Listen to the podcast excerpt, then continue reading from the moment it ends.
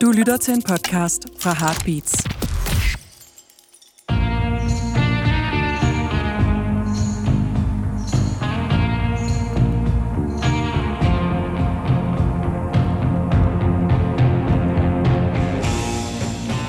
Så er det sørme blevet tid til endnu en gang rockhistorie, og dine værter er som altid Claus Lynggaard og Henrik Kvejs.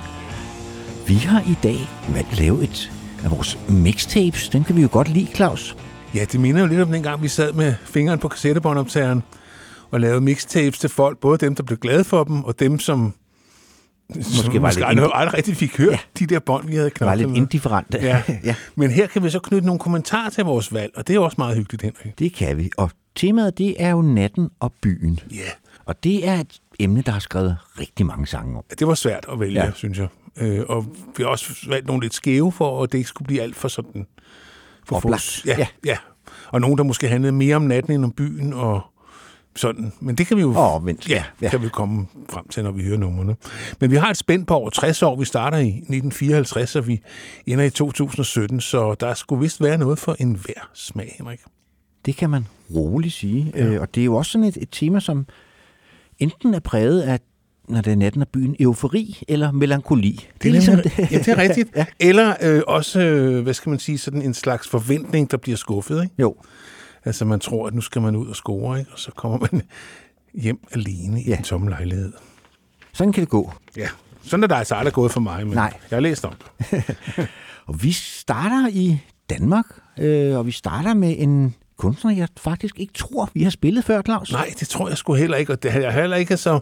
Han er jo præ-rock-kunstner, kan man sige. Det Ja. ja. er Gustav Winkler, der jo døde i en bilulykke. Han blev ikke så gammel. Jeg tror kun, han blev 53. Det gjorde han, ja, i 1979. Jeg kan huske, jeg kan huske at de sagde det i, øh, i øh, radioavisen, at Gustav Winkler var død, så var jeg fløjtende ligeglad dengang. Ja. Altså, fordi at for mig var det, det var det, der man nedsættende kaldte palmehavemusik. Ja.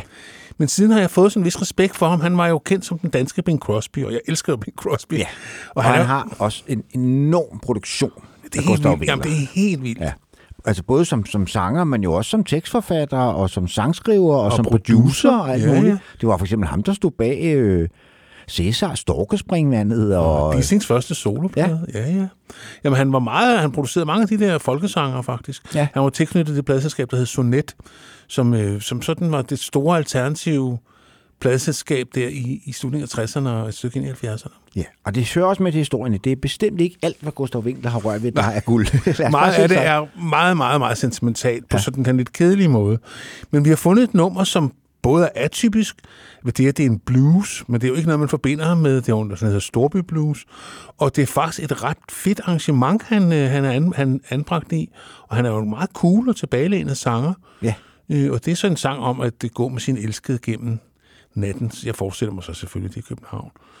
Næppe Ja, men, men, men det har det jo så ikke oprindeligt været, fordi det er jo faktisk en tysk sang, Claus. Ja, Krostart Blues. Ja, det er ret sjovt, fordi at, altså igen, tysk blues, ikke? Det er Jo. så ikke noget med sådan... Øh, Men, men øh, fin dansk tekst af Thyre Olsen, ja. Så under pseudonymet Peter Mynte. Men, Jamen, han har oversat ja. så mange, Ja. så for ikke at gøre sine kollegaer sure, så måtte han tage nogle pseudonymer for ligesom ikke at, at vække for meget opsigt. Men, øh, og det er vi er tilbage til lakpladens tid, den kom som 78'er tilbage. I 1954, fra, ja. Fra før nogen af os to var født, Claus, ja. Så er vi alligevel langt så tilbage. det godt nok... Øh, ja. Men et utroligt stemningsfuldt nummer, der meget godt slår tonen an for, for i dag, synes jeg, Henrik. Ja, og vi er, et, vi er et stykke vej fra Hvide Måge. Ja, som det nok- er, som nok var er den hans sang, signatursang. Ja, Ja, ja. Det må han også ved at være træt af til Ja. sidst. Men min ven øh, Ole fortalte mig engang, at øh, Gustav Winkler altid rendte rundt, rejste rundt med en attachemappe. Og når man så åbnede den, så lå der en flaske snaps og et øh, tre snapseglas. Okay. Det var, hvad der var inde i den. De var sådan costume made til Okay. det. Ja. Så han ligesom kunne få sådan en gibbernakker, inden han skulle på scenen. Tre, åbenbart. Jamen, nej, men så åbenbart, hvis der lige var nogen der i lokalet, så han var måske ikke... Han kunne sig måske om at drikke alene, jeg ved det ikke. Men øh, det var vist sådan, det der var. Det var, hvad der var i attaché-mappen. Ja. Men lad os kaste os ud i det. Ja. Gustav Winkler, Storby Blues, anno 1954. Og der har vel ikke været så meget storby over København dengang, Claus? Nej, men hvis du nu kom for eksempel fra Mols eller fra Vestjylland, så har det sikkert været brølende storby, ikke? Jo. Øh, men nej, ikke sådan, som, som vi forstår det. Nej. Det har mere været sådan en stor provinsbyagtig ja. sag, ikke? Men øh, lad os kaste os ud i det.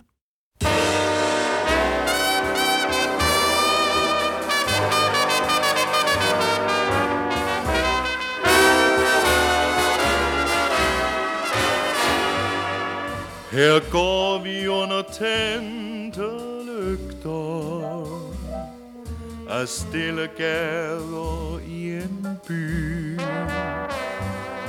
Mens nattens korte timer flygter. Imod det næste morgengry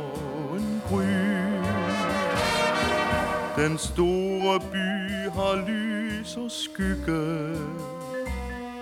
Har håb og tvivl, gevinst og gæld. En stor by giver dig sorg og lykke. Dens rytme banker i dig selv. Tændte lygter Fjern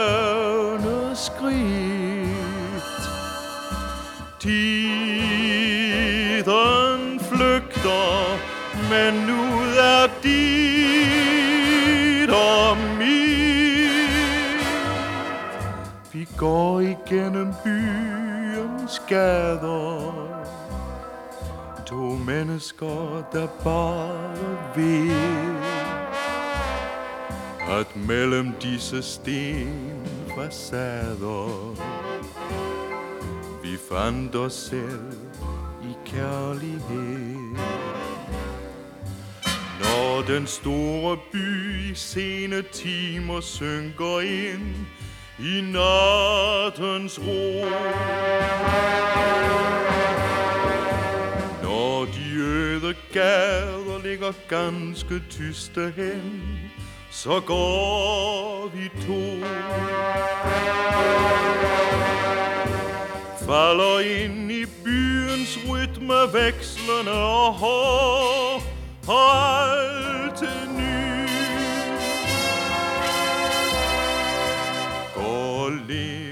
den sære nattestemning i den store by.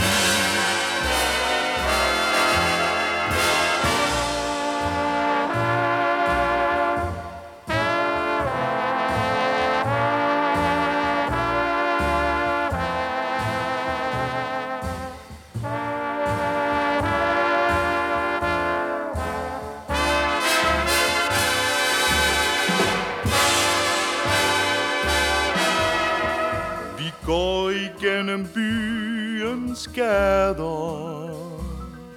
To mennesker, der bare ved At mellem disse stenfacader Vi fandt os selv i kærlighed. Vi fandt os selv i kærlighed.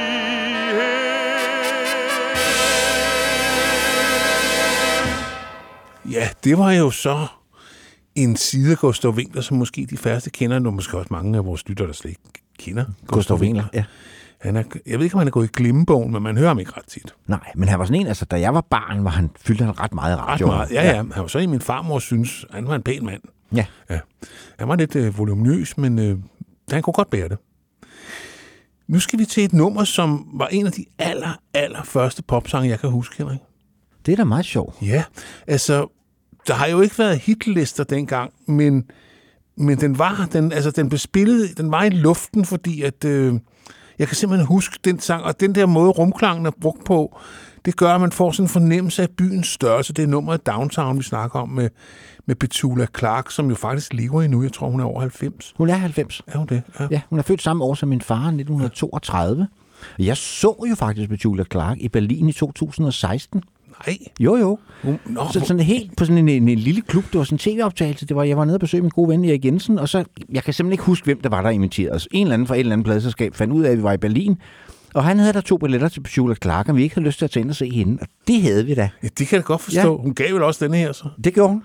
Det var jo hendes store. Hun havde faktisk ret mange hits i 60'erne. Og så var hun sådan en, der kunne synge. Hun kunne synge på tysk og italiensk og fransk. Så alle hendes sange kom i sådan versioner, så hun var rigtig stor rundt omkring i Europa. Jeg interviewede engang Ben Fabricius Bjerre til Jazz Special. Og han fortalte mig, at han havde haft en affære med hende. Nå, nå, nå, nå. Og han var faktisk lige ved at blive skilt af den årsag. Men så blev han kaldt hjem til mor, og så skoleret. Okay. Og sagde, du har børn, Bent. Så nu må du tage et valg, Ja. og jeg håber, du tager det rigtige valg. Og så tog Det han så han. lillemor og Ja. børnene. Det påstod han. Og det var han altså, råber han meget åben med, men han var stadigvæk betaget af hende. Det kunne man mærke, at det var the one that got away. Ja. Og det er jo et nummer, som ja, blev nummer et i USA. Ja. ja. Downtown. Jeg tror faktisk, det første nummer med en, med en, med en Ja. engelsk sangerinde, som, øh, som blev nummer et i USA. Jamen altså, hun blev kaldt the forerunner of the British invasion. Ja. invasion ja. I, hjemme i England, der blev det kun nummer to, fordi der var så fire fyre fra Liverpool, der Ja. havde lavet et nummer, der hed I Feel Fine, som så Så. havde taget førstepladsen. Nå, ja, ja. De, De var hårde de, at de, er jo glemt nu. Ja. De er jo glemt Ja. nu. Men uh, Petula Clark, uh, ja, det er, synes jeg, hendes slagnummer. Nu er, nu er vi inde på Gustav Winkler, hans stor produktion. Det har hun søren dans dys med også. Og jeg kan ikke påstå, at jeg er så godt kørende i den. Uh, så det kan da godt være, at der ligger noget, der er bedre, men jeg tvivler. Ja. Og det skrevet en fyr, der Tony Hatch, som, som faktisk var hendes faste leverandør i de her år. Og han skrev en sang øh, til et tv-program, der hedder Crossroads, som ingen ringer end Paul McCartney har lavet, of All People, en coverversion af. Nå, sjovt. Så du ved, vi plejer at sige, at det hele hænger sammen. Det Ikke? gør det også, fordi Tony Hatch spillede jo også på et tidspunkt med i et band, der hed The Lower Third, som øh, blev ledet af en vis David Jones, som så senere har skiftet navn til David Bowie. Så Hold ringer det måske en klokke eller to. Ja, Ej, hvor er det vildt. Ja. Hvor er det en vild verden, vi lever Ja. i. Nå, det vidste jeg ikke, Henrik. Men øh, lad os høre øh, Downtown og komme på et, et super trip, og det kan så være en hvilken som helst storby, men det lyder faktisk, synes jeg, har altid synes, den lød mere som Amerika end England. den er også skrevet i New York. Nå. Han var, Tony Hatch var i New York, da han skrev den her sang. Okay, ja. Så, så det giver mening. okay Ja. cool. Ja. Et pragtfuldt popnummer. Ja. det lyder sådan her.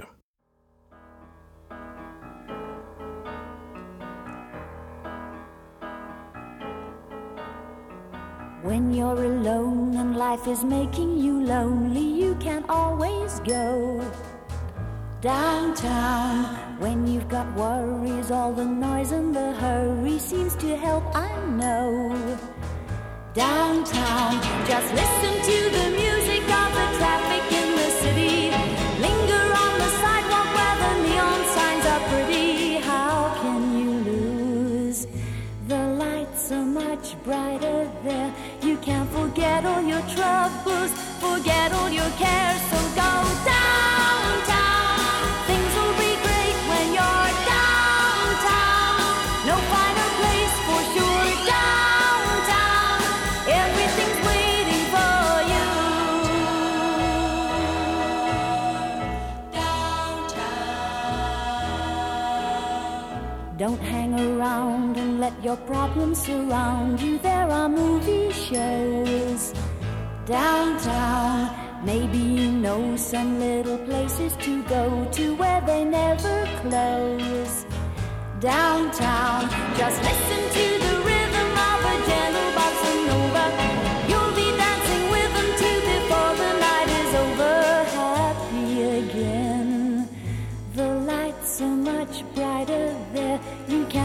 forget all your troubles, forget all your cares. So go downtown,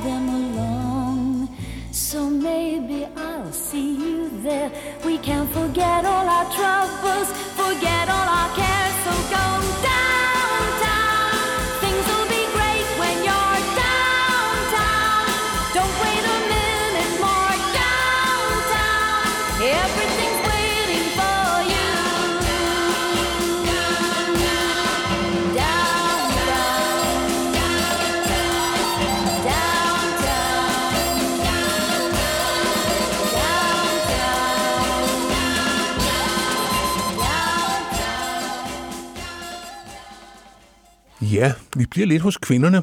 Ja, vi skal have en B-side. Dem har vi jo en forkærlighed for, Claus. Ja. Jamen, jeg tænkte en dag, vi skulle lave en af vores yndlings B-sider. Ja. Øh, det kunne være sjovt. Men det bliver ikke i dag.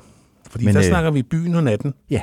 Og A-siden, det var These Boots Are Made for Walking, som jo var et kæmpe hit fra Nancy Sinatra, skrevet af Lee Hazelwood. Ja. Men øh, hvis man vender den der syv tommer om, så er der faktisk også et ret godt nummer på B-siden. Det var der nemlig, og det gjorde man jo, fordi at, at man skulle jo lige udforske, og det var en single, jeg havde dengang, altså ikke måske lige på dagen, men den kom i 66, og det var deromkring, jeg begyndte at samle på singler, så det har været meget tidlig del af min pladesamling, og jeg kan også tydeligt huske det her nummer, øh, som jo hedder uh, The City Never Sleeps at Night, og det er jo lidt temaet i dag, kan man sige. Ja. Øh, og det er sådan en lidt uskyldig sag, synes jeg. Øh, der var Det er jo sådan, også det der med, at der er sådan en puls døgnet rundt, som var noget af det, jeg kan huske, da jeg flyttede til København der, omkring 1980. Fordi hvis man kommer ud fra forstedet, man gjorde, så det var jo dengang, hvor tingene lukkede klokken halv seks, så var, så var der bare dødt. Ja, vi havde sådan en, vi havde sådan en saying, altså dødens pølse, det var Usrød Kongevej kl. 10 om aftenen. Ja. Det var dødens pølse, så var det bare alt dødt. Ja. Nu er det jo nu er der lidt mere, men altså dengang i København, hvis man ville have øh, for eksempel nogle pizza, så var der kun én døgnkiosk op på Gamle Kor. Altså det var ikke, det var ikke New York. Nej, det var det. Det var Men det stadig ikke. Men Ja. man, kunne, man kunne godt få en pakke cigaretter efter klokken halv seks. Det er rigtigt, videre. ja. Det var allerede dengang, det var tankstationernes storhedstid. Ja. ja det er det vist. Og man skal netop vide, hvad det var for nogle kiosker, der solgte øh, Ja. ja. sprut under, under, under, under disken. Ja. dengang var der jo sådan en lov om, man ikke måtte tælle alkohol efter klokken ja, halv seks. 18, hvad det ja, halv seks, ja. ja, og i weekenden. Ja. Og det var tit lørdag aften, det knep, ikke? Jo. Men uh, The City Never Sleeps at Night et dejligt lille Nancy Sinatra-nummer. Hende har vi også en, en lille svaghed for, så here we go. 1966.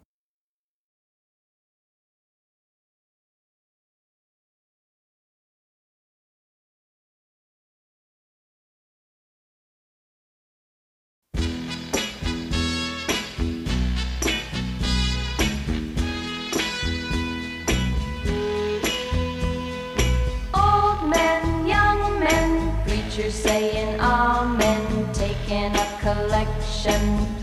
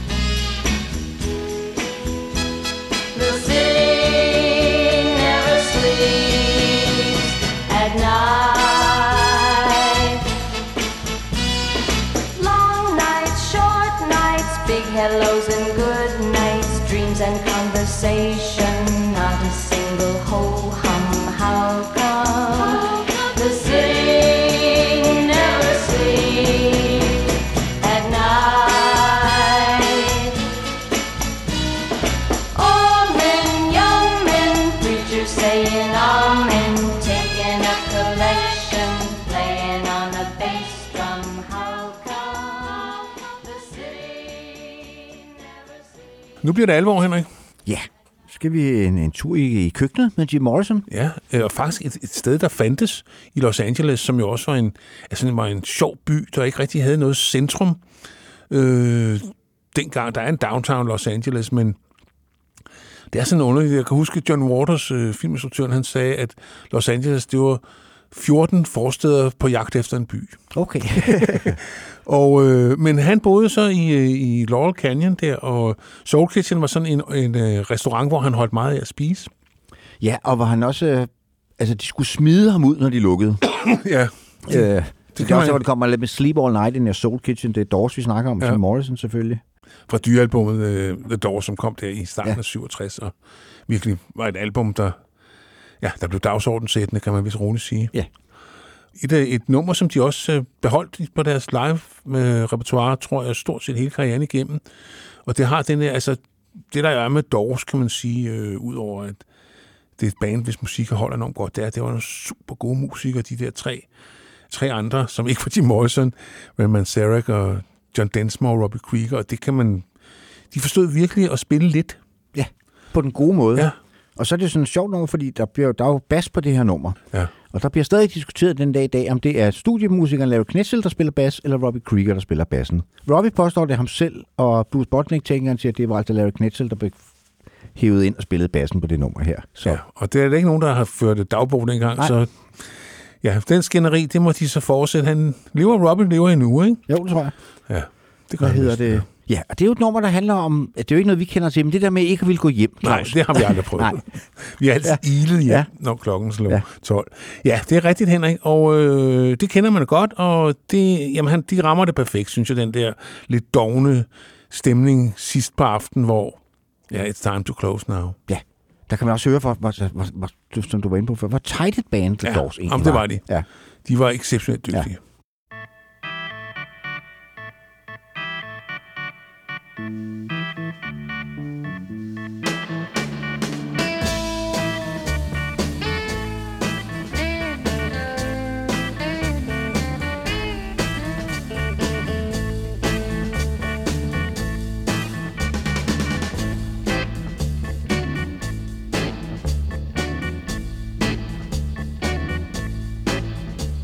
the clock says it's time to close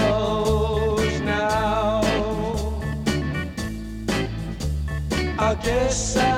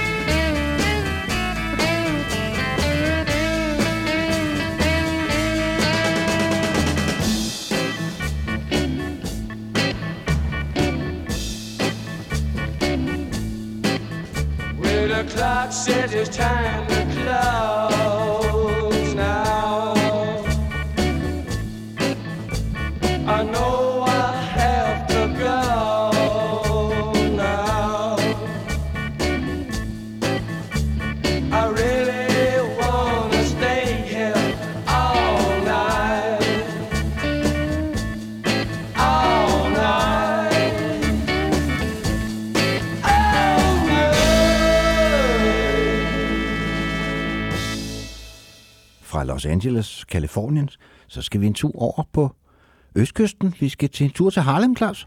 Ja, med Bill Withers, som øh, igen var sådan en, der var gået lidt i glemmebogen øh, i mange år. Og så kom der en dokumentar om ham for nogle år siden, den der hed Still Bill.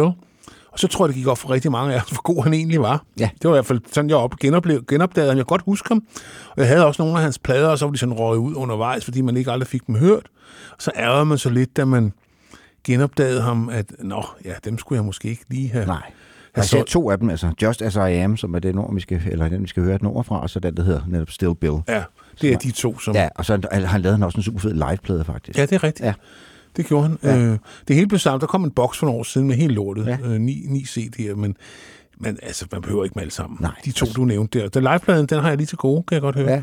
Jamen, og så det, var, var, var debuten her, Just As I Am, jo produceret af ingen ringere end Booker T. Jones. ja.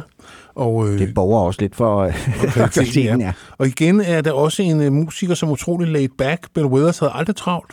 Han var så faktisk en, en, det, der var en sort singer-songwriter, fordi det er jo ikke soul eller funk. Han spillede akustisk guitar, og det holdt han jo fast i. Og så han er en sort singer-songwriter, ja, må man sige. Men der er stadig sådan en soul-vibe på en eller anden måde Ja. under det hele, ikke? Ja. Ja, og hans store hit, det var en af Sunshine og, øh, hvad hed den anden der? Øh, Det kan jeg heller ikke huske lige nu, Nej. men øh, ja. det er heller ikke så vigtigt, Ja. fordi vi skal høre nummeret Harlem om og Harlem Nights, og om hvor fedt der kunne være der i 1971. Ja, også hvor fedt der ikke kunne være, når radiatoren ikke virkede, Ja. og uh, The Landlord var skide ligeglad, og Ja. alt sådan noget, ikke? Ja, Jo. ja det er livet på godt og ondt. Simpelthen, Ja. ja. som vi kan lide det. Ja.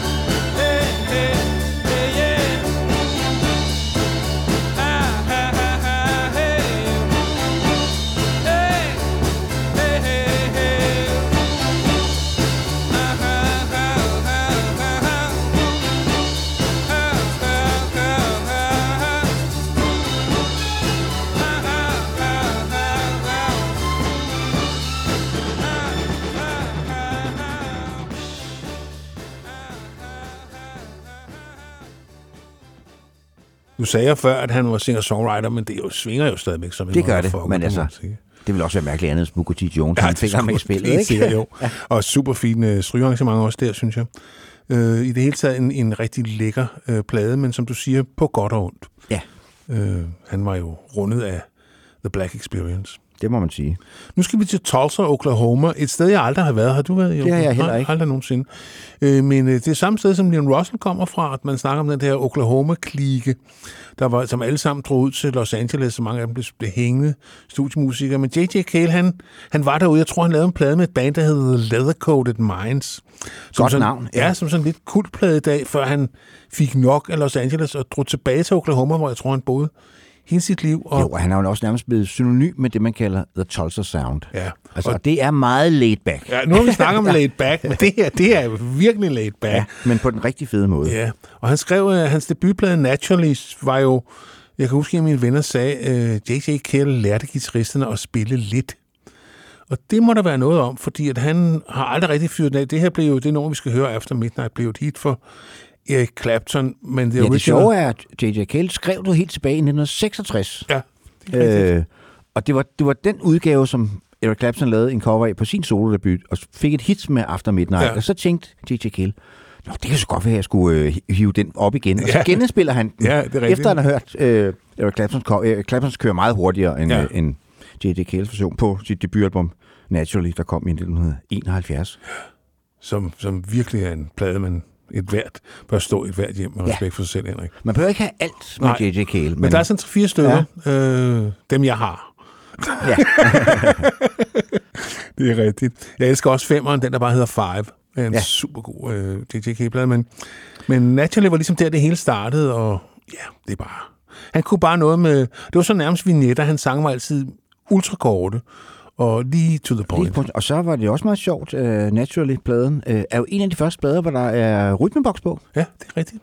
Det var ikke noget, jeg tænkte over dengang, at, at, at det var, ikke var en trommeslager. Ved du, hvad jeg læste ja. mig til? At den første plade, der kom på hitlisterne med rytmeboks, det var Robin Gibbs Saved by the Bell. Okay. Ja. Da han var blevet uvenner med de to Ja. andre, så havde han lige en kort solokarriere. Det vidste man jo ikke, før man havde læst. Nej. Og Men det er nu jo ved- en, nu ved det, du- det, der hedder nyttig viden, ikke? Ja, ja, nu ved du, jeg og vores lyttere det. Yes. Men nu skal vi høre uh, J.J. Cale uh, All His Splendor med After Midnight fra 1971.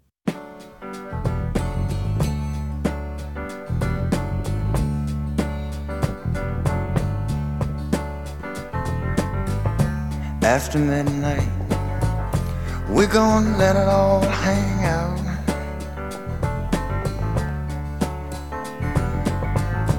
After midnight, we're gonna chug, look, and shine. We're gonna cause talk and suspicion, give an exhibition, find out what it is all back after midnight. We're gonna let it all hang out.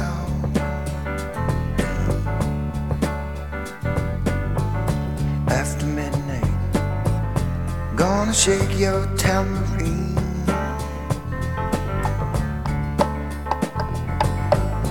After midnight, it's gonna be peaches and cream. We're gonna cause talk and suspicion, give an exhibition, find out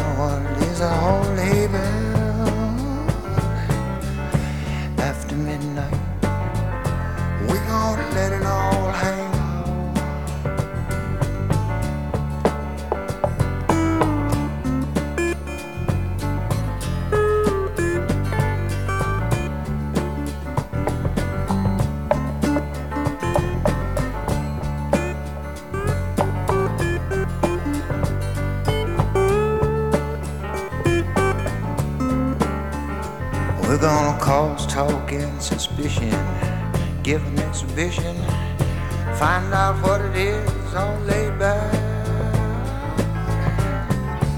After midnight, we're gonna let it all hang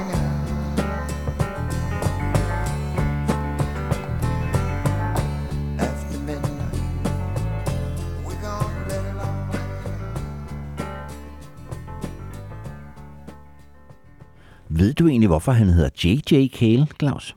Øh, Hedder han, hvad hed, nej, det ved jeg faktisk. Han hedder faktisk John Cale. Og det var simpelthen for ikke at blive, hvad hedder det, Nå, forvekslet. med John Cale fra Velvet Underground på det tidspunkt. At han simpelthen, øh, der var en eller anden, der fandt på, at han skulle hedde J.J. Cale. Nå, ja. Jamen, det var nok meget godt, at vi ikke havde to af dem. Ja. Jeg synes, det er meget forvirrende, at en politiker, der hedder Steve Miller. Ja. Men sådan er der så meget. Øh, nu skal vi jo så til en af vores, ja, det kan vi vist roligt sige, en af vores helt store favoritter. Det kan man roligt sige, og vi har også lavet en hel podcast om ham. Det er Tom Waits, ja. vi snakker om. Vi skal høre, ja, det der vel er titelnummeret fra det album, der hedder The Heart of Saturday Night. Sangen hedder så Looking for the Heart of Saturday Night, bare Ja. for, og som er hans andet album, og det den plade, hvor han for alvor træder i karakter ja. og bliver Tom Waits. Ikke? Først er der produceret Bones Howe, og ja. han, han havde jo lavet en før. Øh, Som sådan mere traditionelt set, som i Ja. øvrigt også er god. Ja. Men der, han har ikke rigtig fundet sin Louis Armstrong stemme frem der Nej, endnu. det har han her, og det Ja. ja. er nummer efter sine en hyldest til Jack Kerouac, så det er også her, han så den der hele den der beatnik-karakter på ja. sig for alvor. Ikke? Jo, det var så meget sådan, han var i 70'erne, så ja. Ja. ændrede han jo fuldstændig karakter i 80'erne og blev noget helt andet. Men i 70'erne, der var han meget mytoman, kørte meget på sådan amerikansk mytologi, øh, Edward Hoppers malerier og Beat-generationen og Chandlers noir-krimier og Hollywood B-film og hele det der setup, som Ja. man jo lærte lidt at elske gennem ham også. Og han var jo også en tørstig mand i 70'erne. Ja, der kom så Kathleen ind og sagde, nu sætter vi proppen i flasken, min ven. Det gjorde han så. Øh, ja, og så røg han jo øh, røg han som skorsten. Old Gold. Light up an Old Gold, ja. Så det måtte jeg jo, da jeg kom til USA første gang, der måtte jeg jo købe en pakke Old Gold. Nå, bare for at prøve. Ja. Nå, men øh, lad os kaste os ud i det. Øh, en, øh, en, en, en herlig sang om, ja, at få fri og gå ud og skulle feste. Ja. Ja. Og lede efter den der fest, som måske ikke altid opstår, men, Nej. men man har stadigvæk i hvert fald efter den der hårde arbejdsuge. Jeg ved ikke, hvor hård arbejdsuge Tom Waits havde. Men, han øh, arbejdede jo det der Franks Pizza Parlor. Det er rigtigt. Det gjorde Ja. han jo i mange år. Det Ja. var det, han skrev mange af sine sange, ja. Ja. faktisk. De tidlige sange, fordi at der var, når der ikke var noget at lave, så fik han lov til at sidde og klimpe på sin guitar. Ja. Men på det her tidspunkt, der havde han nok kvittet jobbet som Ja, må som ikke. Der var, jamen, han turnerede jo helt ja. Ja. vildt hårdt i starten. Det var jo faktisk ved at tage livet af ham, det der turnéliv, øh, fordi han havde jo svært ved at sælge plader, så han skulle ud på landevejen, ikke? Jo. Jeg tror Men, ikke, hvornår kom gennembruddet? Det kom ret sent, ikke? Jo, Sådan. det Altså- gjorde det. Altså, Han var kultfigur i alt den, altså, han kunne, jeg kan huske, altså, han spillede i Montmartre, det så vi jo ikke, Henrik. Det Nej, desværre ikke. skrækkeligt. ja. Øh. Jamen, det, han, han blev først for alvor sådan stor i, med, med Rain Dogs-pladen. Ja, men han I tjente jo gode 85, penge, fordi ja. ja. at Eagles jo på deres anden LP indspillede øh, hans nummer Old 55. Ja. Selvom han ikke kunne lide deres version og ikke lagde skjul på det, så kunne han jo godt lide pengene. Ja, det var lidt antiseptisk. Jeg tror, det var ja. det udtryk, han Ja, brugte. Det, var, jamen, det er den også. Ja. Øh, og det er ikke, fordi jeg har noget imod Eagles, men, men lige der, der hvor de skulle måske holde sig til deres egen Ja. sange. Og- Men, øh, men øh, så var der nogle penge til Tom, og det skal vi ikke kæmpe sig af. Overhovedet ikke. Men her Så. er det, han på fri, øh, hvad hedder det, fri sur. I 1974.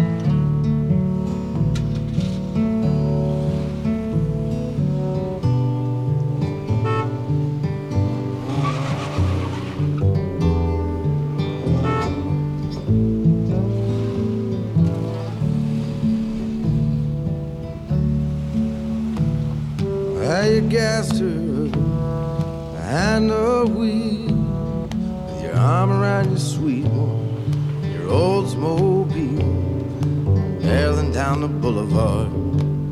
You're looking for the heart of Saturday night. You got paid on Friday, your pockets are jingling, and you see the lights.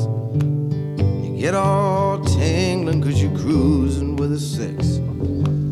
You're looking for the heart of Saturday night. And you comb your hair, shave your face, trying to wipe out every trace of all the other days. In a week, you know that this will be the Saturday you're reaching your peak, stopping on the red. You're going on the green, cause tonight'll be like nothing you've ever seen, and you're barreling down the boulevard. You're looking for the heart of Saturday night. Tell me, is it the crack of the pool balls? Neon buzzing, telephones ringing. It's your second cousin. Is it the barmaid smiling in the corner of her eye? Magic of the melancholy tearing your eye. Exit kind of quiver down in the core. Cause you're dreaming of them Saturdays that came before, and now you're stumbling. You're stumbling onto the hard Saturday night. You gassed her up and you're behind the your Oldsmobile, barreling down the boulevard. You're looking for the heart of Saturday night. Is it the crack of the pool balls, neon buzzing, telephones ringing at your second cousin, and the barmaid is smiling from the corner of her eye. Magic the melancholy tearing your eye. Makes it kind of special down in the core, and you're dreaming of them Saturdays that came before it's found you stumbling, stumbling onto the heart of Saturday night, and you're stumbling, stumbling onto the heart Saturday night. Mhm.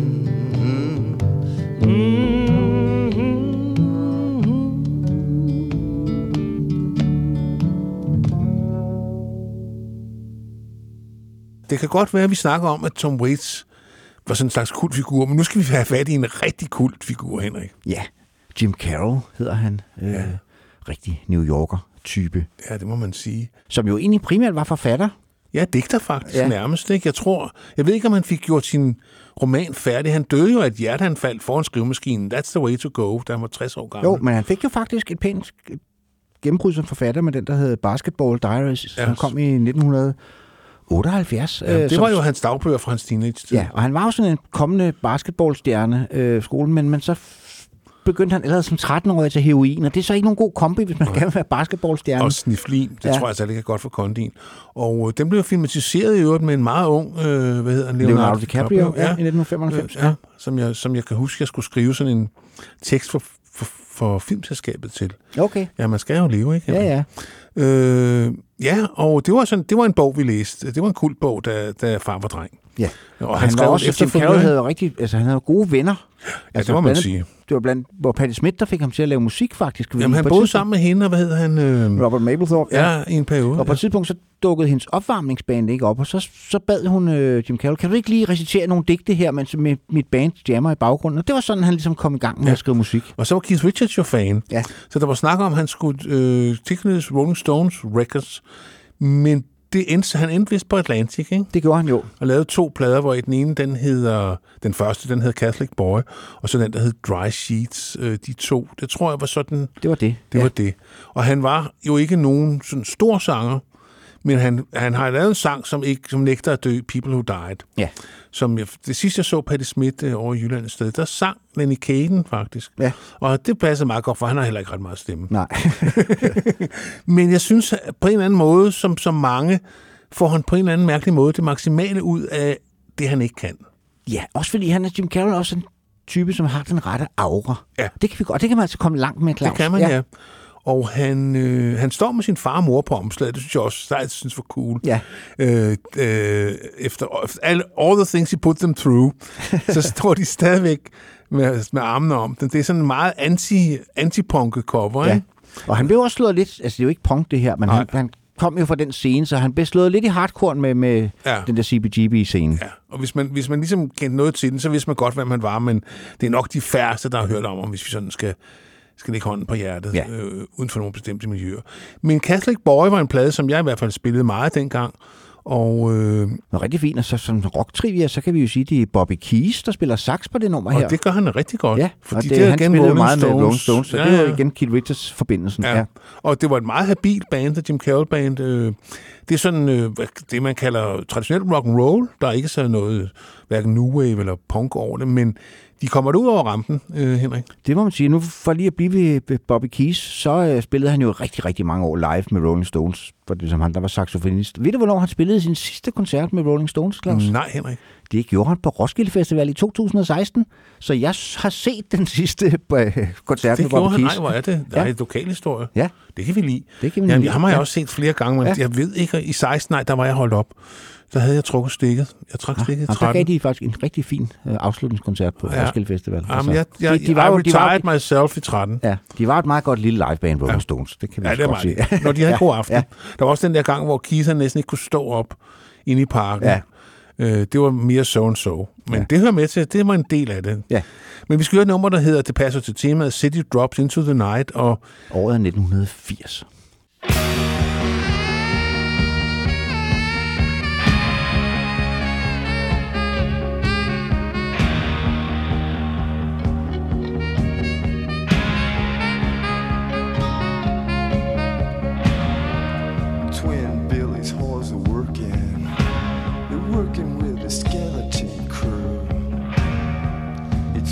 Sky over Jersey, that sky starts to drain from view.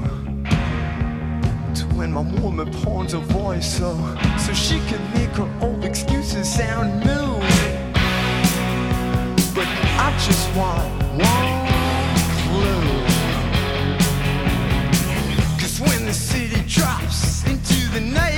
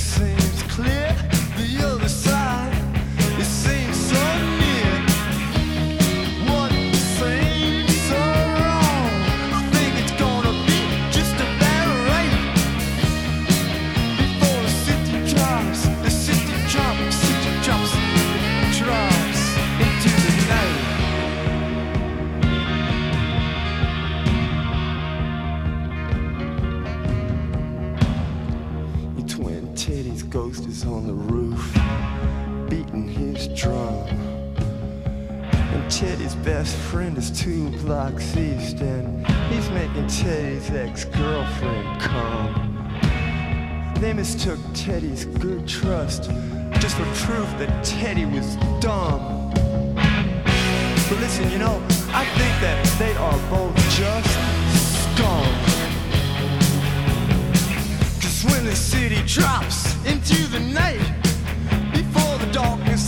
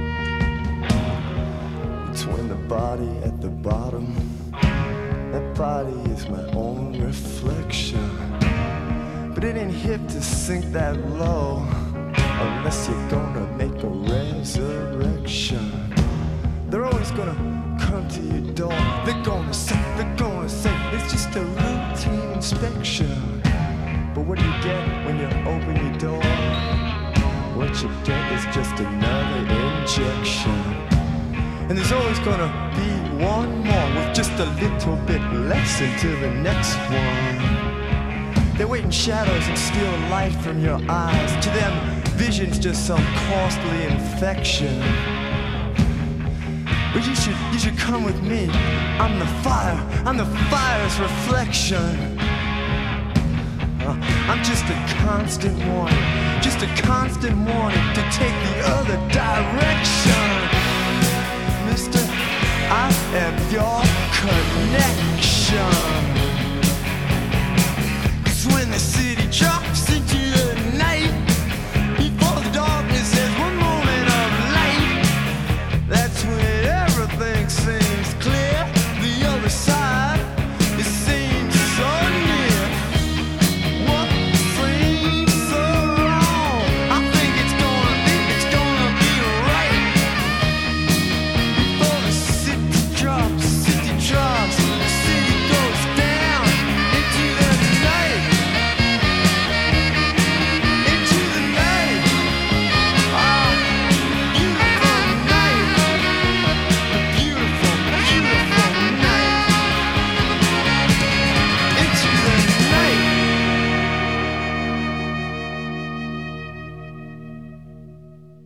Jeg synes nu, han gør det godt, Henrik. Det gør han også. Øh, og det er, jeg synes, det er et nummer, som, øh, som vokser. Jo mere, flere gange jeg har hørt det, des bedre kan jeg lide det. Og i det Ja. hele taget, sådan har jeg det med i den plade der. Den skal høres nogle gange. Det skal den, men så sætter den sig også fast, og så, så er det sådan en plade, man glemmer, og så læser man et eller andet. Så, nå ja, Ja, Jim Carroll, finder man den lige så frem. finder man den lige frem, og så finder man, gud, det var sgu en god plade. Ja, lige præcis. Det er sådan, den er god at have, rar at have stående, som Ja, man sådan, siger. ja, den er ikke essentiel, men den er rar at have stående. Ja. Ja. Det skal der også være plads til. Det skal der. Som øh, meget ofte, når vi laver de her mixtapes, så bevæger vi os kronologisk frem. Og vi startede i 1954. Nu er vi nået frem til 1983. Ja, og det var jo det år, hvor teknopoppen eller syntpoppen havde sin storhedstid, og der var dukket en duo op, som havde en fortid band, der hed Tourist, som også er det, der er gået i glemmebogen. Jeg har aldrig rigtig dyrket dem, faktisk, øh, de der Tourist. Men det var Annie Lennox, Lennox og Dave Stewart, som forlod Tourist og dannede en duo, der hed Eurythmics, Ja. Som lavede en plade. Vi var meget glade for deres debut. In the Garden, øh, produceret produceret af Connie Plank. Plank, Ja. ja. Så Som der var er- også en krautrock-forbindelse, Ja. så det, der, var, der, der var en coolness-faktor allerede ja. fra starten. Og det var ikke et hit. Det var sådan en plade, der gik under radaren. Men toeren, deres andet album, Sweet Dreams Are Made of This, det kan nok være, de fik hul igennem, ikke mindst med titelnummeret. Det må man sige ja til. Og det var en sådan, der var de begyndt at bevæge sig over i syntpop-retningen. Og øh, pladen slutter med, med et nummer, som jeg har haft på ufattelig mange mixtapes, fordi det er så stemningsfuldt. Og det er sådan meget monotont øh, på den fede måde, synes jeg. Det var også et nummer, som var rigtig, rigtig fedt at gå og høre i Walkman, hvis man kan huske det er nemlig rigtigt, ja. ja. Ja, men jeg lavede også mixtapes til mig selv. Ja, det det gør jeg også, Var, ja. jeg jo ikke smålig. Ja. Øh, der skulle være til os alle. Altså, jeg, har stadig, jeg kan faktisk huske at gå sådan en sen aften ned ad Købmagergade med det her nummer i hørerne, ja. hvor, hvor jeg lige havde fået min Walkman. Man synes, at det var tænk, man kunne gå rundt i byen og høre musik. Jamen, jeg Ja, min Walkman. Jeg elsker min Walkman. Den var gul. Ja. Øh, Det var sådan, jeg købte den, fordi den var selvfølgelig på tilbud. Man havde aldrig nogen penge, men der var, der var ikke noget der. Jeg faktisk ønskede, at jeg havde gemt den. Øh, Den var ikke engang i stykker, da jeg skilte mig af med den. Det var bare sådan noget, nå, nu er de Ja. ja. tider forbi, ikke? Men det kunne jeg faktisk godt tænke mig at have nu. Men det er selvfølgelig, hvis jeg skulle have alt det crap, jeg godt kunne tænke mig at have nu, så kunne jeg ikke være i mit hjem. Sådan er det. Men det nummer hedder This City Never Sleeps. Det er sådan lidt, reflekterer lidt Nancy Sinatras øh, titel. Ja, The City. Mm, Never vi- Sleeps at Night, ja. Men vi er et helt andet sted henne, fordi her er der jo en helt anden melankoli. Ja, og der er også sådan en, der er sådan en engelsk tristesse over det, Ja. ja. ikke? Og væggene er lidt for tynde, så man kan høre, at de ligger op inde ved siden af. Og så Så man kan høre Og- S-toget, eller... Ja, Subway i, Ja. i, nedenunder og så videre. Ja. Og øh, ja, det var jo et kæmpestort hit, det her album Sweet Dreams of Metal Men det her, det er sådan et, det hedder Deep Cut, Claus. Ja. Der, der er ikke så mange, der kender det nummer. Nej, men jeg, altså, jeg vil sige, de der tre første Eurythmics-plader, de, dem synes jeg sgu, de holder sgu alle tre. Altså, øh, Det synes jeg også. Jeg kan faktisk også godt lide nogle af de senere. Jeg kan faktisk Ja. bare meget godt lide Eurythmics. Ja, Jamen, Og jeg altså, det synes, kan jeg faktisk også meget. Ja. Det, det, det, til allersidst, så var det måske ikke så fedt. Nej. Men øh, langt hen ad vejen, så var det, jeg så dem ude i, var det, var det Valbyhalm, vi så dem i 6. Jamen, jeg så dem allerede faktisk før, fordi de spillede Falconer allerede på den tredje plade, den der hed Touch. Ja, som er rigtig god. Som var, var en, og det var en super fed koncert. Altså, Og ja. som John Grant, da du havde lavet John Grant i øh, Ekstrabladet, Ja. så havde han den jo med, Touch, Ja. som en af sine favoritplader. fem ja. essentielle. Ja. ja, det var meget sjovt, dengang du lavede den, Henrik. Ja. Øh, det kunne jeg godt lide. Så kunne kunne man jeg få også nogle overraskelser. Der var også, Ja. ja. Hvad var det for et band, der havde Mø med? Det var sådan et ungt band, øh, hvor man tænkte, Nå, nej, det var vist det, du lavede der på Heartbeats, ikke? Jo, det var det, ja. Ja, hvad fanden hed de? Nå, det er også lige meget.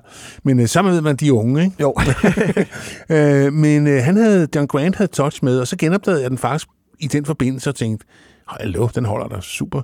Det gør den, det gør Sweet Dreams-pladen også. Ja, Altså, den er en så super fed super fed. Ja, det er det virkelig. Og her er så afslutningen til det sidste nummer på side 2, og det skal jo som altid ligesom lukke og slukke, og det gør det virkelig godt. Ja.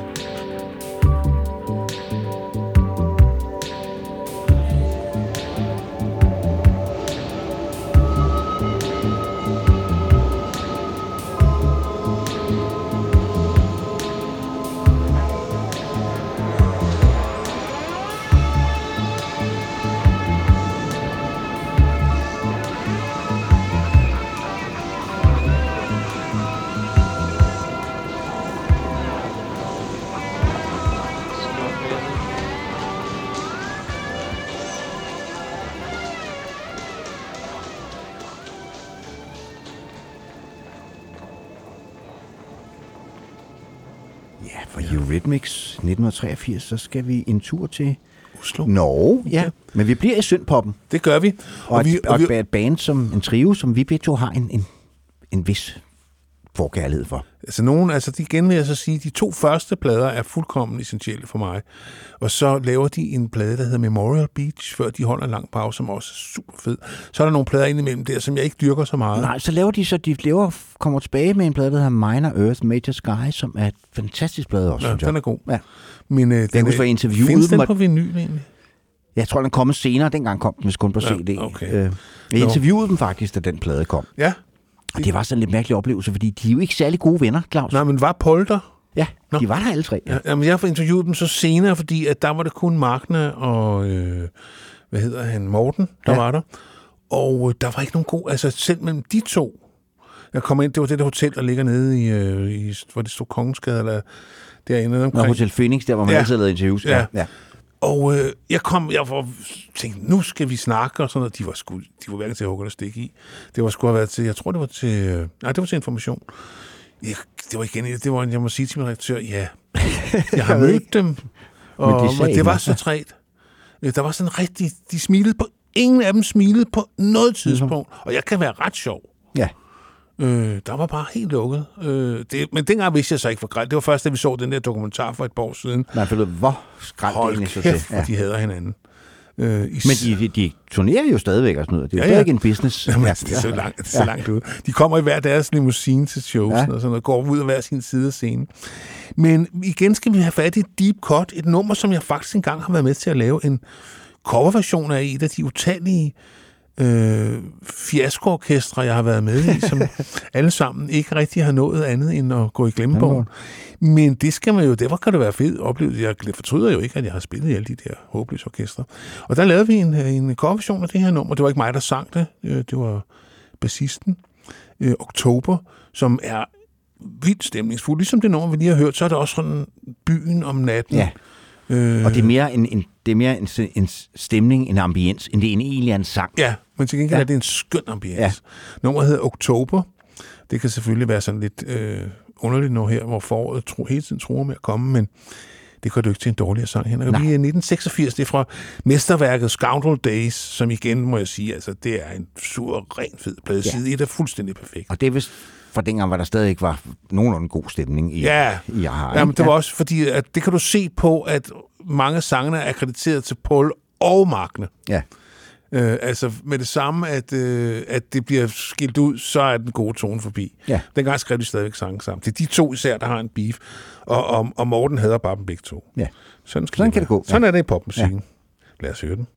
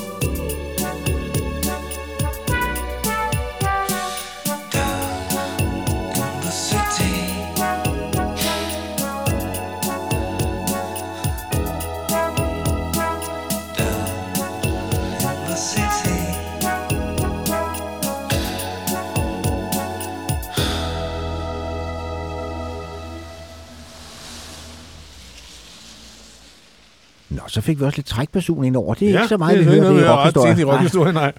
Øhm, nu skal vi så til en sangerinde, som ligesom Lou Reed på mange måder er synonym med New York City. Øh, Susanne Vega. Ja, og så vi hørte rigtig meget der i 80'erne. Hun Ja. er ligesom sådan gået lidt i glemmebogen på Jamen, en hun har eller heller anden ikke måde. rigtig lavet nye plader i mange år. Altså, de seneste projekt, hun har haft kørende, der har hun ligesom genindspillet øh, sine gamle sange i sådan mere low-key arrangementer. Jeg tror, hun har lavet tre eller fire albums med genindspillinger. Nå. Ja, og det er jo ikke, altså... Det er jo ikke vejen frem. Nej. Det var ligesom med Randy Newman, der også synes, han skulle genindspille sine perfectly good old tunes på to CD'er. Man havde det så, ah, så vil jeg sgu hellere høre. Livet er, Det er altså, stuff, ja. ja. så langt er livet heller ikke. Men. Men vi skal høre et nummer fra det, der er hans Magnus Opus, kan vi godt sige, Solitude Standing, hendes ja. andet album, hvor der var to kæmpe store hits på. Luca og øh, Tom Steiner. Ja.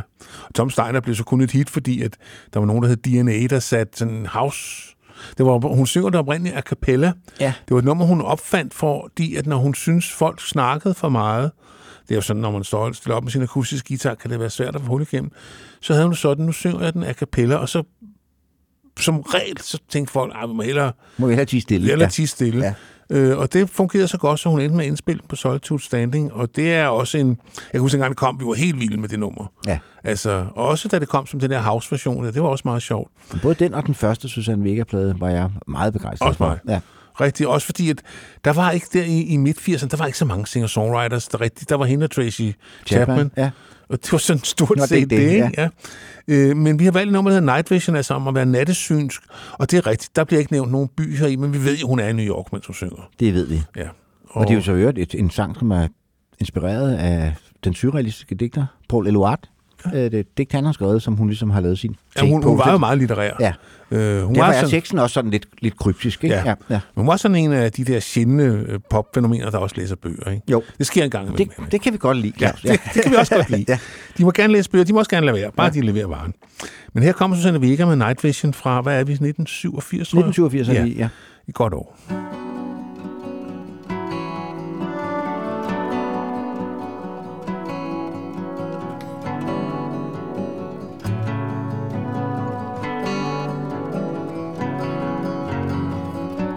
By day give thanks, by night beware.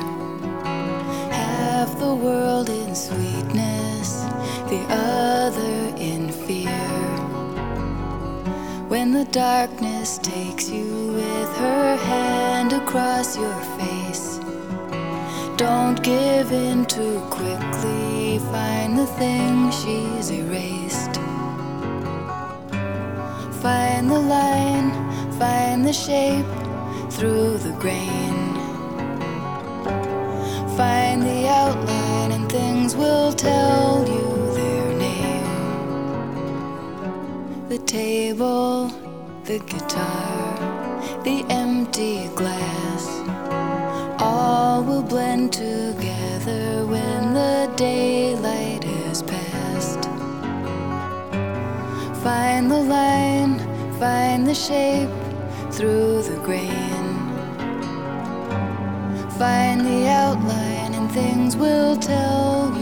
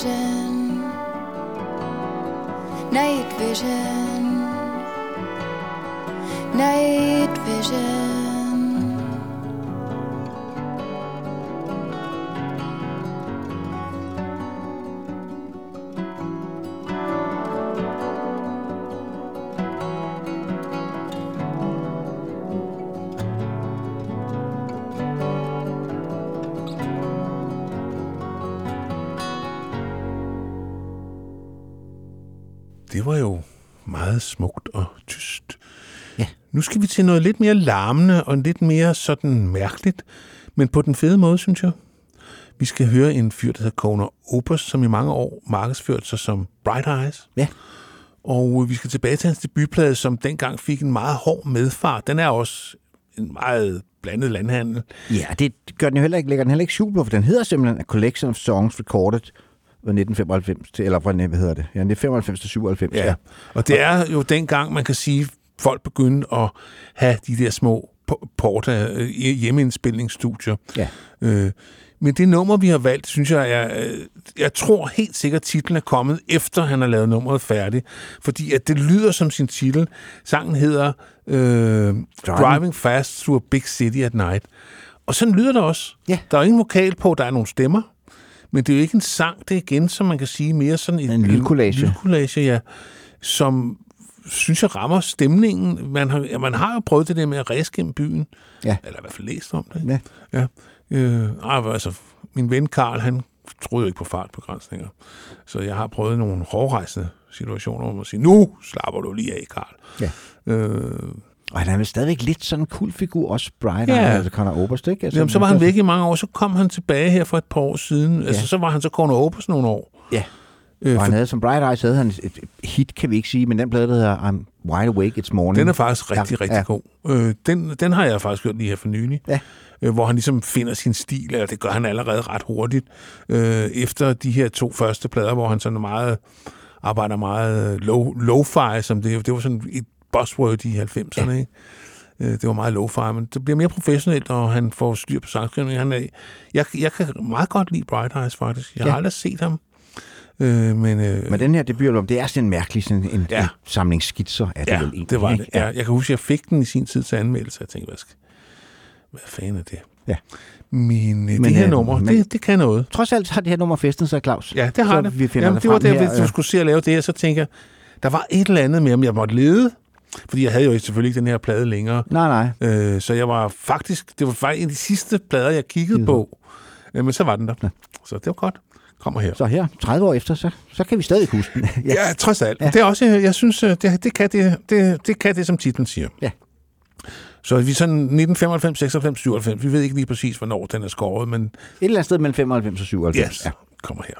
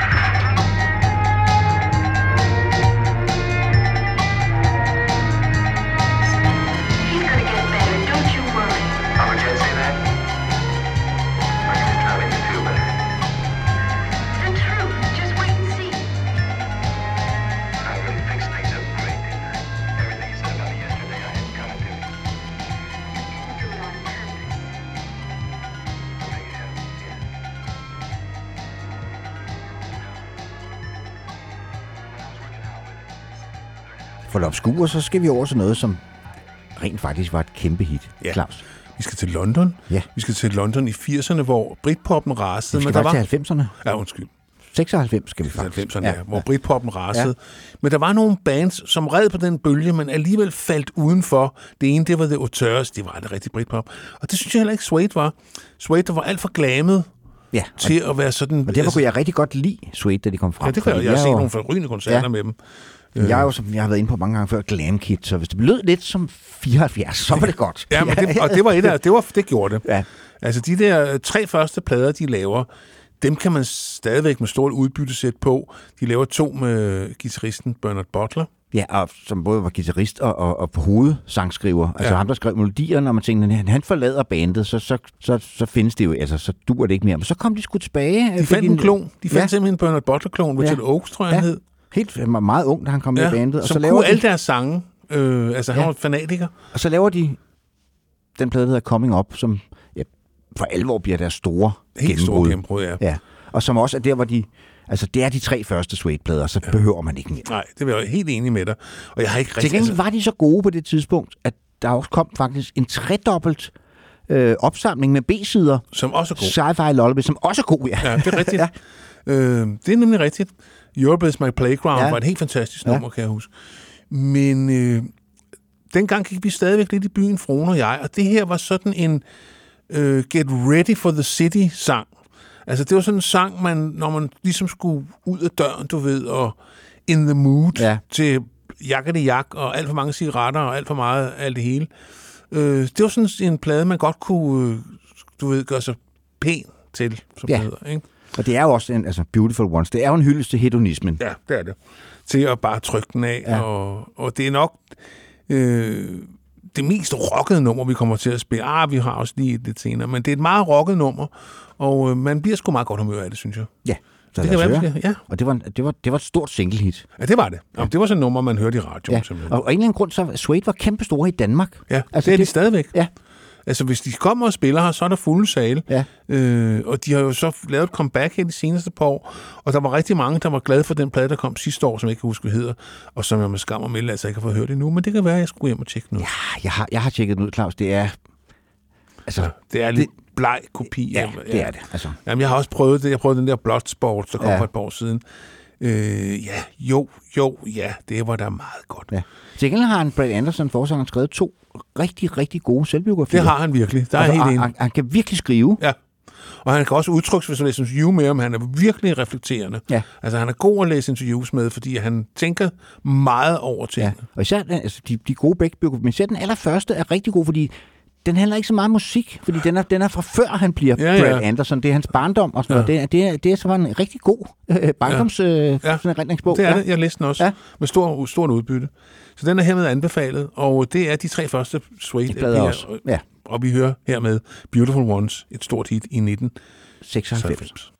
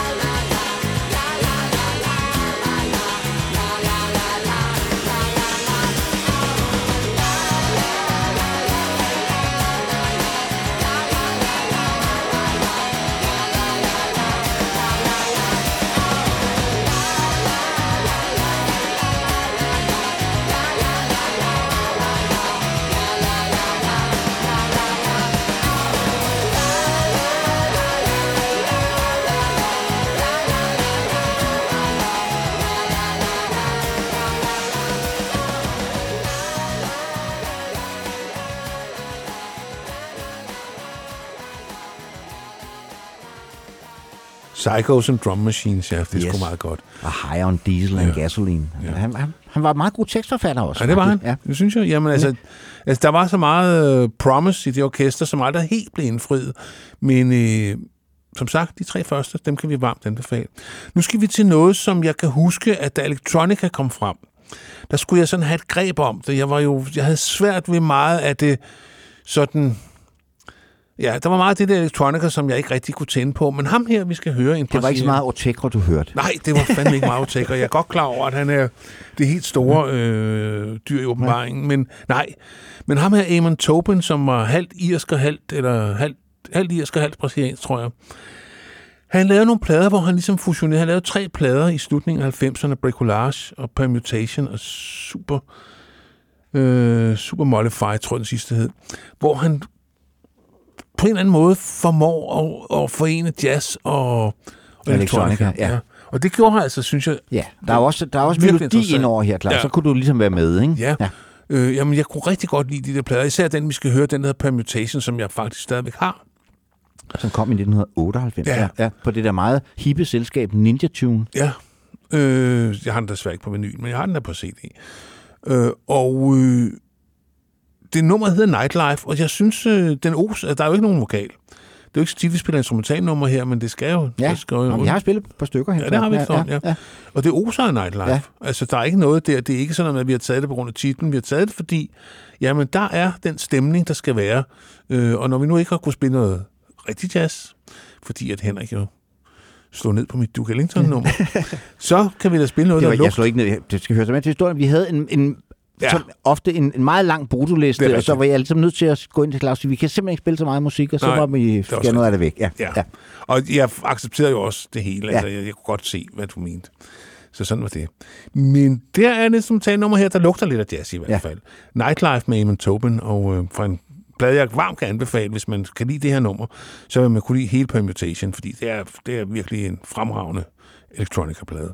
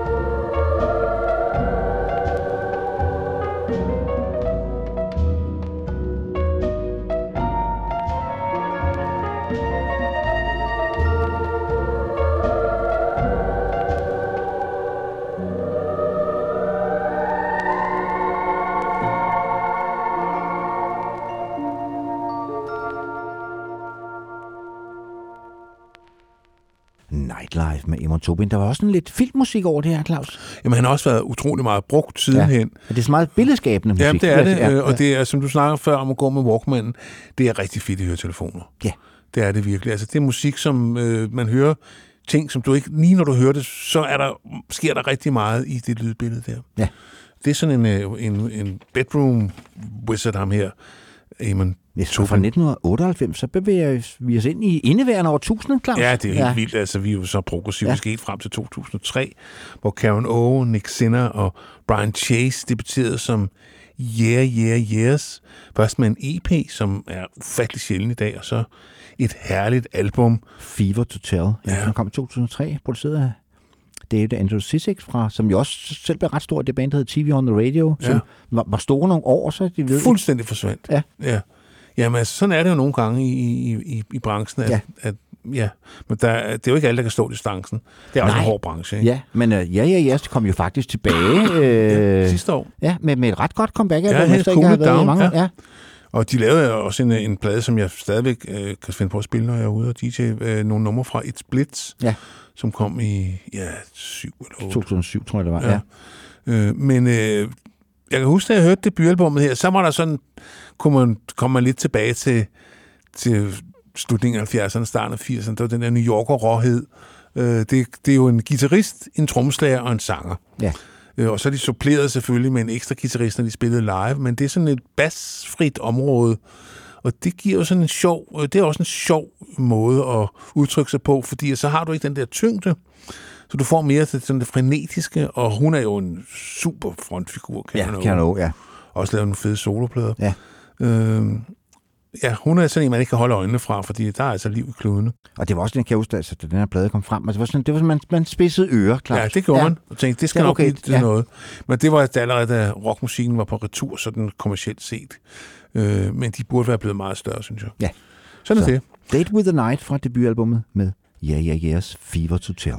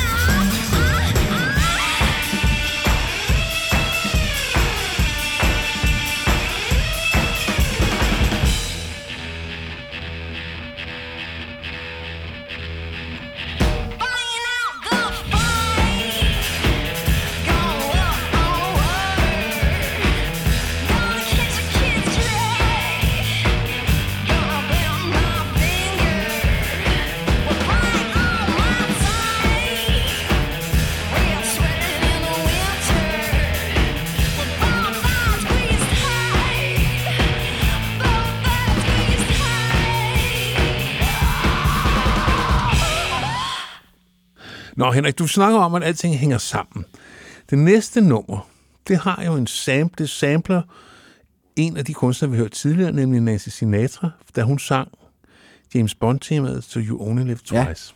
Så det hele, Henrik, hænger sammen. hænger sammen. Og vi Ja. skal over til en fyr, som jeg ja, startede i hiphoppen. Han var med Ja. i et, et, et sydstatsrap rap-orkester, Goody Mob, som Det- jeg faktisk meget godt kunne lide. Ja, det kan jeg også, det kan jeg tydeligt huske, faktisk. Ja. Og så Øh. blev han øh, kæmpestor, som, som den ene halvdel af duen, Gnarls Barkley, som havde et kæmpe hit. Den anden, det var Danger Mouse. Det er CeeLo Green, vi snakker om. De havde et kæmpe hit nummer, der hed Crazy. Ja, som stadigvæk øh, holder. Ja. Og han har en meget karakteristisk stemme, man er aldrig i tvivl om, det er ham, der synger. Og så har han så haft en solokarriere ved siden af, der piker her i 2010 med albummet Lady Killer, hvor hans allerstørste hit med den charmerende titel Fuck, Fuck You. You, you Ja. findes på. Ja. Øh, men der er også sådan en hyldest til at gå i byen på. Øh, en, øh, også en af dem der, som det, man godt kan lægge make op til, før man går ud og deltager i Bright Lights. Bigger City, Ja. CeeLo Green, og altså, en eller anden grund, så kommer jeg også altid til at tænke på Billie Jean og høre det nummer. Der er noget af den her Nå, basgang, som jo, altså det må minder mig lige-. Prøv lige, prøv lige Ja, mærke til det, når vi det hører det. Ja, ja. Nå, det har jeg sgu ikke tænkt over. Ja. Jeg har været så optaget af, den der, af de der stryger, der er samlet, Ja. så, øh, og så synes jeg, han er en fed sanger. Øh, og hvis man kender, og man har hørt Crazy, alle har mennesker har hørt Crazy, Crazy. så kan man tydeligt høre, at det er den samme øh, sanger. Den er måske alle, der ved, hvem CeeLo Green er, men det er, er man ikke i tvivl om, når man... når man hører dem. Nej. Så Bright Lights, Bigger City fra 2010.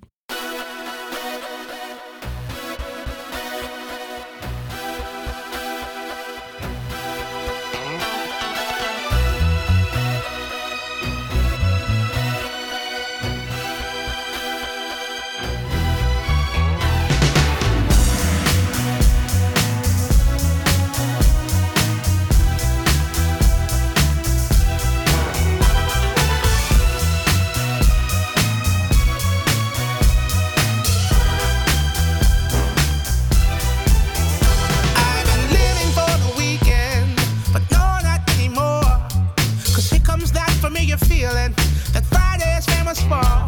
Yeah, I'm looking for some action, and it's out there somewhere. You can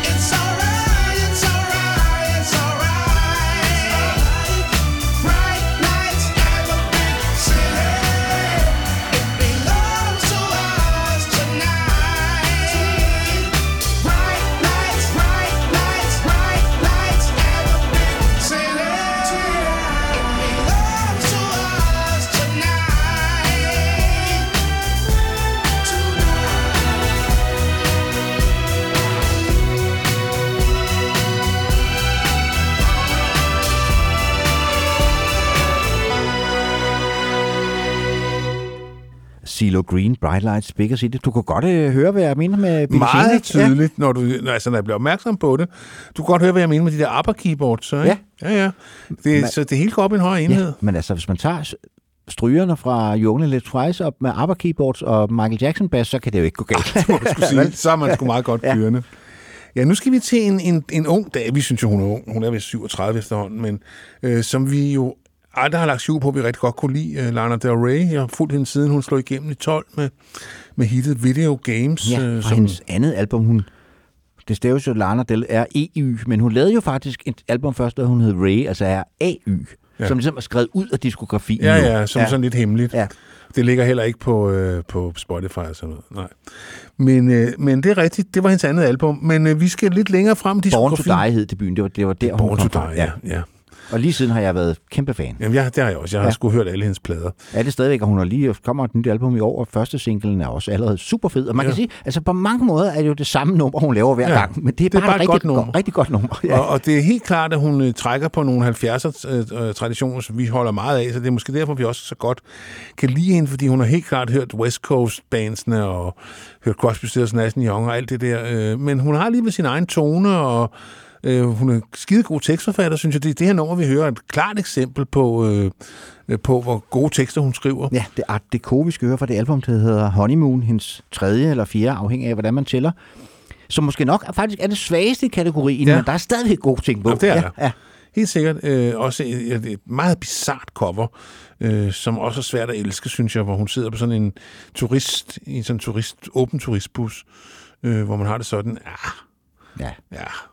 Men øh, ja, fordi man godt kan lide at sidde med coveret, så må det gerne være, så må det gerne se ordentligt ud. Ja. ikke? Men øh, sådan er det. Det ser lidt cheap ud, synes jeg, den der. Men det skal det måske også. Hun er jo meget bevidst om, hvad hun laver. Hvor du, Der, er ikke, ja, der er ikke så meget, tror jeg, i Lana Del Rey's univers, som er tilfældigt. Nej. Det tror jeg ikke. det kan vist muligt snakke om kalkuleret popmusik. Ja. Fred med det.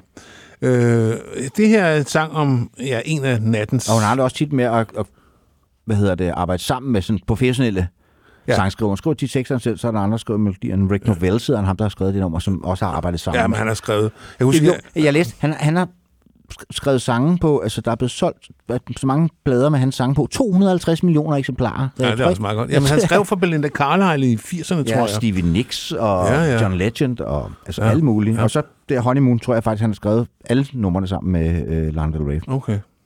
Ja, nogle af dem har så lidt karakter af venstrehåndsarbejde. Ja.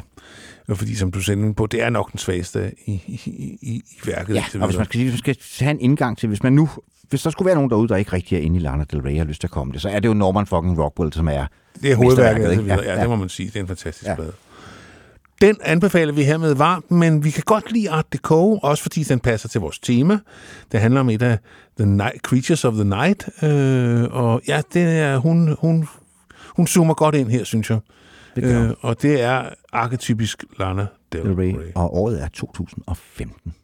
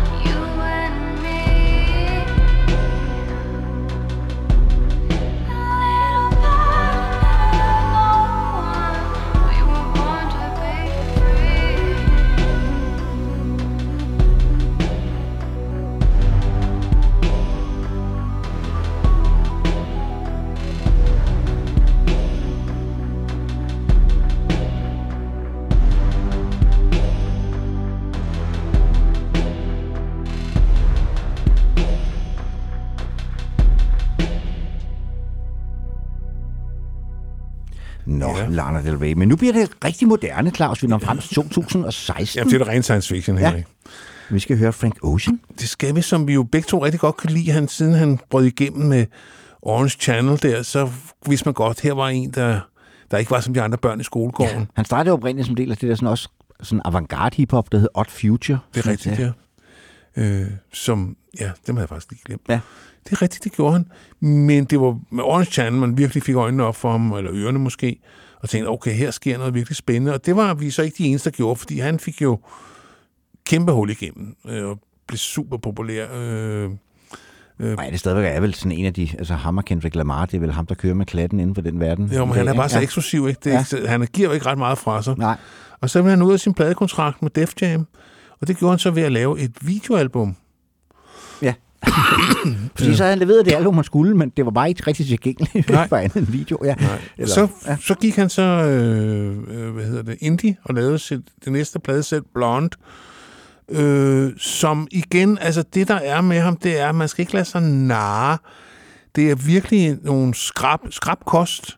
Øh, det her nummer Nights, det er ikke en sang om at have det godt. Nej. Det er en sang om at kæmpe for at komme gennem tilværelsen, øh, især nok når man er sort i Amerika. Ja. Øh, men Og det, det viser også noget, hvad han kan, fordi det er jo sådan et nummer, der, det er jo næsten 5-6 numre i et det her. Det skifter karakter rigtig mange gange ja. undervejs. Ja.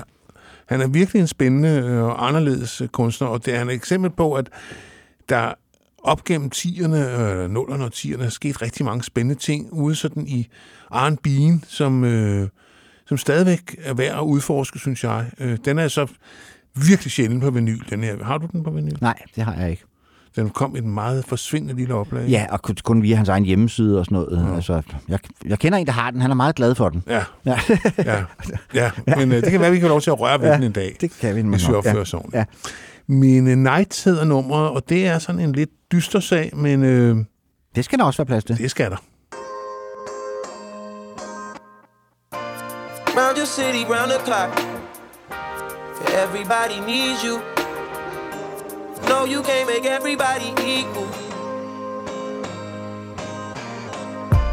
Although you got buku family, you don't even got nobody being honest with you.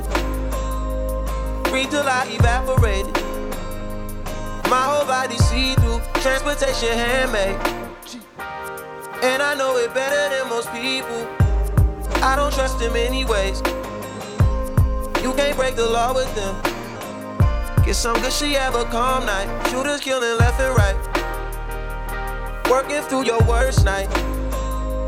If I get my money right, you know I won't need you. And I tell you, I hope the sack is full up.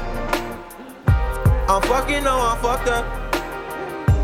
Spend it when I get that. I ain't trying to keep you. Can't keep up a conversation. Can't nobody read you. Why your eyes well up? Did you call me from a seance? You were from my past life. Hope you're doing well, bro. I've been out here head first. Always like the head first. Signal coming in and out. Hope you're doing well, bro. Everybody needs you. Everybody needs you. Ooh, 90 90. This feel like a quaalude. No sleep in my body. Ain't no bitch in my body. New beginnings. uh, new beginnings. Wake up high, the sun's going down. Time to start your day, bro. Can't keep being late on. Know you need the money if you gon' survive. Every night, every day. Dropping baby off at home before my night, shit. You know I can't hear none of that. Spend the night, shit. Kumbaya, shit. Wanna see Nirvana, but don't wanna die. Yeah. Wanna feel it, don't think you come by. Fuck with me after my shit. Know them boys wanna see you broke down and shit. Bummed out and shit. Stressed out and shit. That's everyday shit. Shut the fuck up, I don't want your conversation. Rolling marijuana, that's a cheap vacation. My everyday shit. Every night shit. Everyday shit.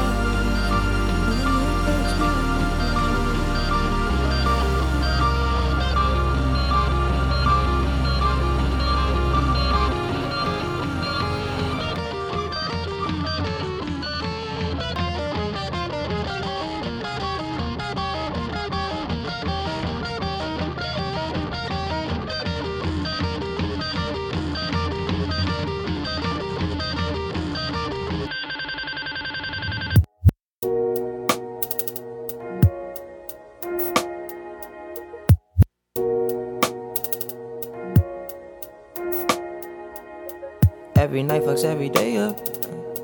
Every day patches the night up. On God, you should match it, it's that KO. No white lighters till I fuck my 28th up. 1998, my family had the Acura. Oh, the legend. Kept at least six discs and a changer. Back when Boswell and Percy had it active. Couple bishops in the city building mansions.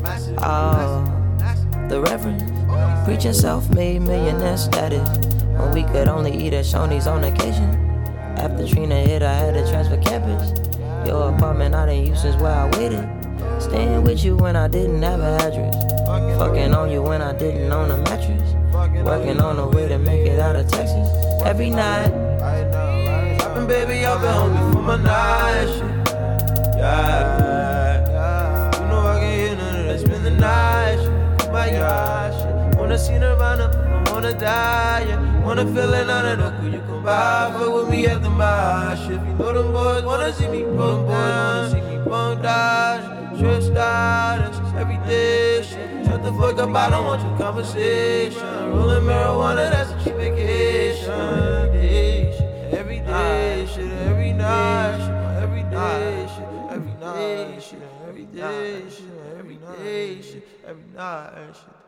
Ja, nu skal vi så igen... Vi bliver i 2016, men vi skal en tur til Australien, Claus. Vi skal Ja, over det, skal- jeg tror ikke, hun opererer ud fra... Jeg Australien, tror jeg heller ikke, men hun, hun er oprindeligt født i Australien. Ja, det er rigtigt. Ja. Ja. Og, hun, og igen, ligesom øh, du snakker om øh, Beautiful Ones, her har vi så et vaskeægte hit, som mange måske har hørt. Ikke den version, vi spiller, fordi på hitversionen, der havde hun så en jama- jamaikansk toaster med, der hed Sean Paul, men vi har valgt at spille albumversionen, som er Sean Paul Fri Zone. Ja, og Bare det, for- det, et nummer, det, nummer, som minder mig om den fra 2000, den, den sommer. Jeg var i Spanien den sommer, og vi havde lejet en bil, så vi kørte rigtig meget rundt i de øh, sp- spanske bjergveje og hørte, hørte radio, som man jo gør, når man kører bil. Og der spillede de det nummer her hele tiden. Ja, dybt til. Så det handler jo om, at man godt kan have det sjovt, uden måske at have boksen. Man kan stadigvæk på en eller anden mærkelig måde nok få noget ud af det. Ja. Øh, og det kan vi i hvert fald tale med Om. af Ja, erfaring, det- hvor man har det- siddet en hel aften med den der ene Mm. øl, og alligevel på en eller anden måde var med i festen. Ikke? Øh, man sad sådan lidt bagerst i, på, på Dantural, eller hvor det nu var, man sad og hang ud. Men, og så mødte man måske nogle gange nogen, der lige havde fra nogle- bistanden. Som, Netop, som havde nogle penge. Penge, og så kunne det være, man det lykkedes faktisk at gå i byen uden en krone på lommen og komme ja. hjem med tørmænd. Ja. ja. ikke engang løgn. Ja. Øh, og det er sådan lidt det, og det synes vi jo på en måde også går med, fordi at, øh, ja, det kan jo ikke være bling-bling det hele, Henrik. Nej, og hun er, siger er jo sådan lidt sjov øh, type, kan man sige. Hun har jo sin egen karriere, Ja. og så har hun jo også en karriere som sangskriver for de aller, aller, aller største. ja, hun har skrevet rigtig mange gode sange. Ja, og det her, det er faktisk enormt. Det kom oprindeligt på hendes syvende album, der hedder This Is Acting, som var bestod af sange, som andre havde sagt nej til. Altså, som hun havde skrevet til andre, men som de så ikke ville indspille. Og det her nummer, Cheap Thrills, havde Rihanna sagt nej til. Det kan godt være, hun fortrød det lidt, fordi Ja. ja. det blev faktisk nummer et i Det USA. et kæmpe vil jeg sige. ja. Og det med god grund, synes jeg, Og jeg det så er det, der hedder en banger. Ja, og jeg så hende det år, der så jeg hende på øh, Smukfest i Skanderborg. Og det gad jeg godt at se. Det var super... Ja, det var sådan en meget mærkelig koncert. Fordi jeg er ikke sikker på, hvor meget det, der var live, eller om der overhovedet var noget af det, der var live. Der var ikke noget band med på scenen. Der var Okay. hende og fire dansere. Okay. Og hun stod bagerst på scenen, så man Jamen, faktisk hun- overhovedet hun ikke er kunne se hun hende, ikke- og havde sådan en par ryg sort og hvid hår Ja, ja, ryggen ned foran ansigtet. Man så ikke hendes ansigt på noget tidspunkt. Nej, hun og så foregik sky. det hele på storskærmen, og hvis man så kiggede meget efter, så kunne man se, at alt det, der foregik på storskærmen, det var faktisk filmet i forvejen. Det var ikke helt synkron med det, der foregik på det scenen. mærkeligt. Så det var sådan en virkelig sjov oplevelse. Det lyder ja. Spacet. Ja. Men altså, ved du hvad? Bare det fungerer, og man har en fest. Ja. Altså, jeg er sgu ikke så autent, autenticitetsfreaket. Nej, Fordi at, altså, ikke. hvis man hun er vokset op ligesom- med Bowie og det der, så må de skulle finde ud. De må gøre lige, hvad de vil. Nemlig. Og Så- det gjorde hun så. Ja, bare det fungerer. Ja. Men uh, Cheap Thrill, som sagt, ikke den kendte hitversion med uh, Sean Paul, men altså albumskæringen uden toast, men ikke desto mindre stadigvæk en rigtig banger. Det må man sige ja til.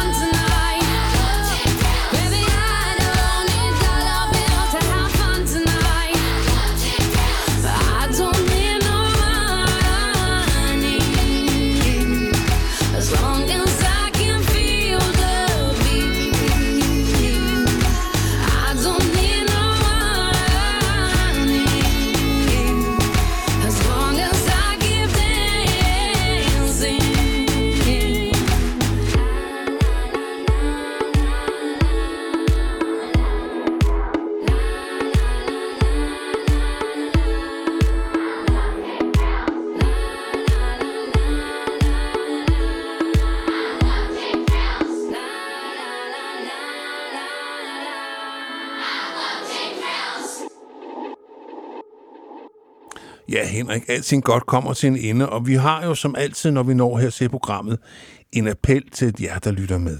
Ja, altså, hvis du kan lide det, du hører, ja, også hvis du ikke kan lide det, for den sags skyld, det ikke så meget, så må du meget gerne gå ind og støtte rockhistorier. Det gør du ved at gå ind på heartbeats.dk, finde øh, rockhistoriens underside frem, og så er der sådan en rød knap, man kan trykke på, og så støtter man programmet med et valgfrit beløb, hver gang vi lægger en ny podcast op. Det vil sige ikke hver gang du lytter, men hver gang vi lægger en ny podcast op, så bliver der trukket 10, 15, 100.000 kroner. Hvor mange kan du have lyst til at lægge? Ja. Altså, hvis du ja. vil lægge 100.000 kroner hver gang, no sweat. Vi bliver ikke sure. Nej.